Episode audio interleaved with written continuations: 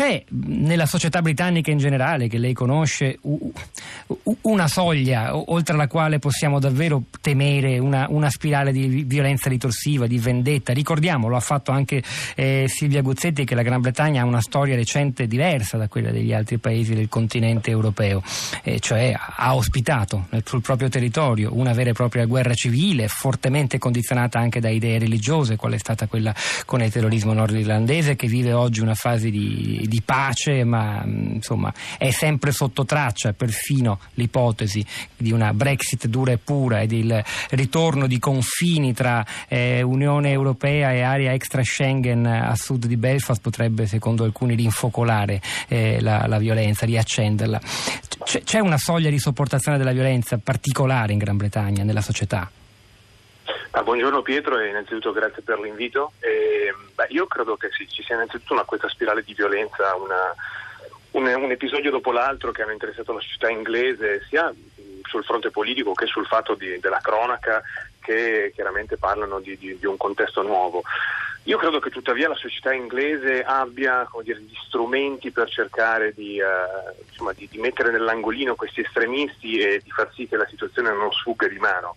Dopodiché chiaramente tutto quello che sta succedendo è, è molto preoccupante. Io guarda, eh, penso al sindaco di Londra, Sadiq Khan, che eh, insomma, in qualche modo è la rappresentazione di una, una, certa capacità di convivere tra persone eh, di etnie, di provenienze, di culture molto diverse tra di loro. Mi sembra che eh, Sadiq Khan in qualche modo appunto, rappresenti questo modello che seppure non sia eh, totalmente esente da, da pecche, da macchie, in qualche modo eh, tracci una via di uscita, ecco, tracci, eh, insomma, ci, ci, dà conto della capacità della società inglese di poter tenere sotto controllo questi episodi che a quanto pare stanno, stanno un po' sfuggendo di mano in questo contesto.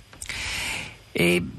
noi abbiamo, fatto, cioè abbiamo seguito, o volevamo farlo, insomma, l'ipotesi di, di, di, quell'ascoltatore che diceva attenti, sì, cioè è un fatto che riguarda la società britannica, ma la storia ci ha insegnato che oltre un certo livello, per esempio eh, quanto accadde nell'Algeria coloniale, che lottava per la propria indipendenza, che scacciò eh, i coloni, eh, i pieds noirs, quelli che insomma erano arrivati come potenza coloniale, come presidio e che poi si ritrovarono eh, nella condizione di doversene andare. E, quella violenza nei loro confronti poi scatenò la repressione eh, militare, militare, francese, tutto quello che sappiamo. Eh, ha senso fare questi paralleli? No, io credo che il, che il, paragone sia un po' azzardato, francamente. Nel caso, nel caso che ci ha menzionato l'ascoltatore si parlava di, dire, di un contesto di, di oppressione, eh, di invasione, insomma, ben più conclamato. Eh, quello che sta succedendo in questo momento qua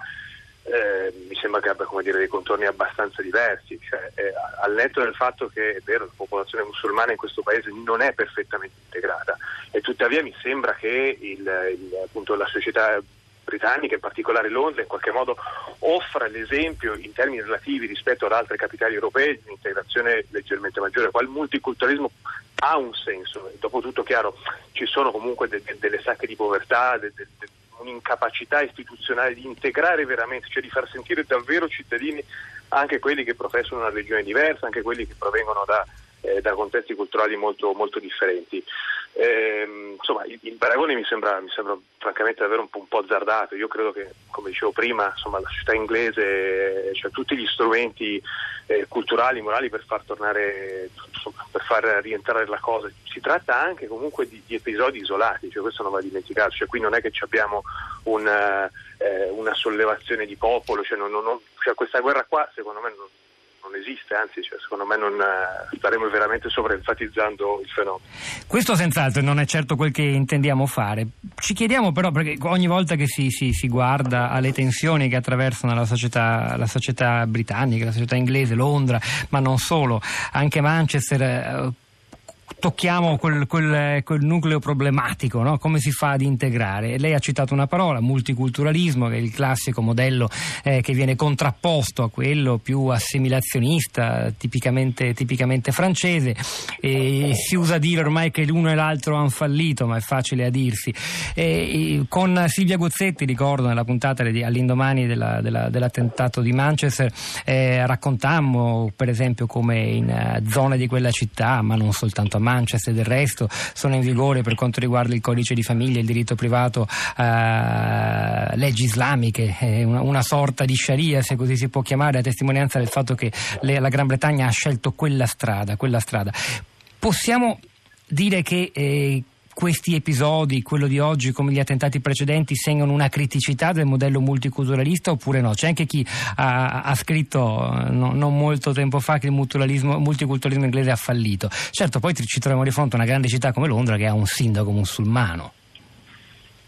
No, sicuramente ci sono, come dicevo prima, delle peche, delle macchie che stanno, che stanno venendo a galla. Eh, non so se questi episodi siano necessariamente ricollegabili, però tuttavia insomma, ce ne sono degli altri che ci indicano dire, un, un, modello che sta iniziando a dare dei, dei segnali, dei cenni di, di, dire, di, consunzione, di esaurimento abbastanza, abbastanza chiari. E, ehm, in qualche modo il multiculturalismo si tratta di, eh, di concedere tutta una serie di diritti formali, no? eh, cioè questa, questa, astrazione, questa eh, vuotezza per così dire no? del, del, dei diritti che eh, poi non, non, non, eh, eh, non, porta a delle ricadute sostanziali, quindi di fatto abbiamo all'interno di un quartiere, giusto per citare un altro eh, recente esempio di cronaca, abbiamo un quartiere ricco come quello di Kensington e di Chelsea, tutta una serie di, eh, di torri popolari come, come Grenfell Tower che chiaramente dove si cerca di risparmiare i 3-4 pound al metro quadrato per l'installazione dei pannelli esterni e poi vediamo quello che succede, poi abbiamo visto qualche tipo di ricadute avuto. Cioè, quindi da questo punto di vista secondo me ci sono delle sacche di povertà e di disagio sociale che il formalismo del, del multiculturalismo così come viene in qualche modo concepito e applicato eh, fa emergere in maniera abbastanza vistosa. Lei crede nonostante tutto, nonostante gli attentati, lei è un italiano che vive in Inghilterra che eh, appunto a, a dispetto di del sangue, della violenza, della disperazione che ha, che ha, colpito così a fondo la società britannica in questi ultimi tempi. Ciò nonostante la capacità di risposta eh, che, che, che, la Gran Bretagna ha saputo dare. Certo, poi l'episodio di ieri sera, di ieri notte va ancora tutto chiarito e vedremo se, se, avrà seguito oppure no, speriamo davvero di no, possa servire da modello per chi magari anche dal punto di vista dell'integrazione di comunità straniere come l'Italia sta necessariamente più indietro perché non abbiamo un passato coloniale. Stiamo affrontando oggi noi sul suolo italiano sfide che la Gran Bretagna ha affrontato decenni fa. Ma io credo che la via per, per poter uscire da questo impasse, eh, credo che sì, un collegamento ci sia ma è tenue, cioè che molto abbia a che fare con dire, una sovraccarica ideologica che in qualche modo si nutre anche della, della guerra contro il, insomma, tra l'ISIS e, i vari eserciti che lo stanno cercando di, di sconfiggere e ci sia appunto un collegamento con una certa deprivazione. Quindi l'unica via d'uscita a mio avviso è quello di, di, rendere questa integrazione reale, cioè quello di far sì che i diritti in qualche modo abbiano un, non solo appunto una, eh, un, un, un, lato come, si, come dire, di, di, di, uguaglianza dire, appunto formale, ma che in qualche modo riescano a, a rendere sostantiva l'integrazione. Eh, non penso che un governo conservatore possa essere capace di, eh, fare questa operazione, questo no, questo assolutamente lo dubito. E, mm, lei, lei, lei, pensa invece che un colore politico diverso potrebbe favorire un processo diverso? Beh, io penso che, di, sì, penso che, la proposta di, Corbyn, in qualche modo Corbyn, che poi tra l'altro ricordiamoci è parlamentare proprio del, nel, seggio, nel, nel, nel, seggio, elettorale dove è successo, dove è successo l'attentato questa notte, eh, tracci una via, una via, diversa di integrazione assolutamente. Mi sembra che tutta la sua campagna si, si sia, sia, stata improntata su questo, cioè sul rendere l'incorporazione, l'incorporazione di segmenti marginalizzati, dimenticati, lasciati indietro nella società, cioè di, di, di recuperarle, di far sì che eh, dire, la, la, la, l'uguaglianza eh, sia, sia, vera, sia, sia, sia di sostanza. Ecco. Senta, a questo proposito le chiedo un ultimissimo aggiornamento sulla difficile situazione politica del governo. Abbiamo scomodato, abbiamo citato le, le, le, i, i, due, i, due, principali schieramenti. Ora la, la, la fragile alleanza annunciata dalla, dalla, Premier May con gli unionisti nordirlandesi, a proposito della violenta guerra civile che ha insanguinato la Gran Bretagna dei decenni passati, eh, che possibilità di tenere ha secondo lei? Perché il, lo stesso partito conservatore, i Tories, hanno dato una sorta di ultimatum, leggiamo anche dai giornali italiani stamani, se in dieci giorni non riesce a fornire un programma di un'agenda di governo convincente basata su una maggioranza solida, la May sarà invitata probabilmente dai suoi stessi parlamentari a fare un passo indietro tra l'altro aprendo quali scenari? È così, ci sono diversi osservatori che, che non danno vita molto lunga al governo della MEI. In effetti c'è, c'è questa spaccatura all'interno dei conservatori per cui eh, insomma, la MEI in qualche modo adesso dopo il risultato delle elezioni eh, si è sentita in dovere di fare un passo indietro rispetto all'ipotesi di, di una hard Brexit scontentando però al contempo la frangia che appunto voleva che la Brexit fosse una Brexit dura pura. Eh, in questo modo e, e poi insomma, tenere un'alleanza con, con, con, con i, i nordirlandesi non sarà cosa facile, anche perché i nordirlandesi hanno tutta una serie di idee in materia di diritti civili che scontenta comunque anche buona parte dei conservatori più liberali. E lo scenario che si apre da qui a breve è abbastanza, abbastanza di, di, di, incertezza, di, grossa incertezza. Se la May non riuscirà a tenere insieme al partito a convincere i falchi eh, dell'uno e dell'altro lato, qui si prospetta veramente una nuova tornata elettorale da qui a pochi mesi e in quel caso aggiungo mi sembra che eh, la, la, la, l'opinione popolare contro i conservatori, eh, contro il neoliberismo che è stato in qualche modo visto come res- corresponsabile della tragedia della Grenfell Tower eh, possa portare a, una, a, un risultato elettorale insomma, che fino a due o tre anni fa sembrava assolutamente imprevedibile, cioè quello di una vittoria dei, dei, dei laboristi guidati da Jeremy Corbyn, quindi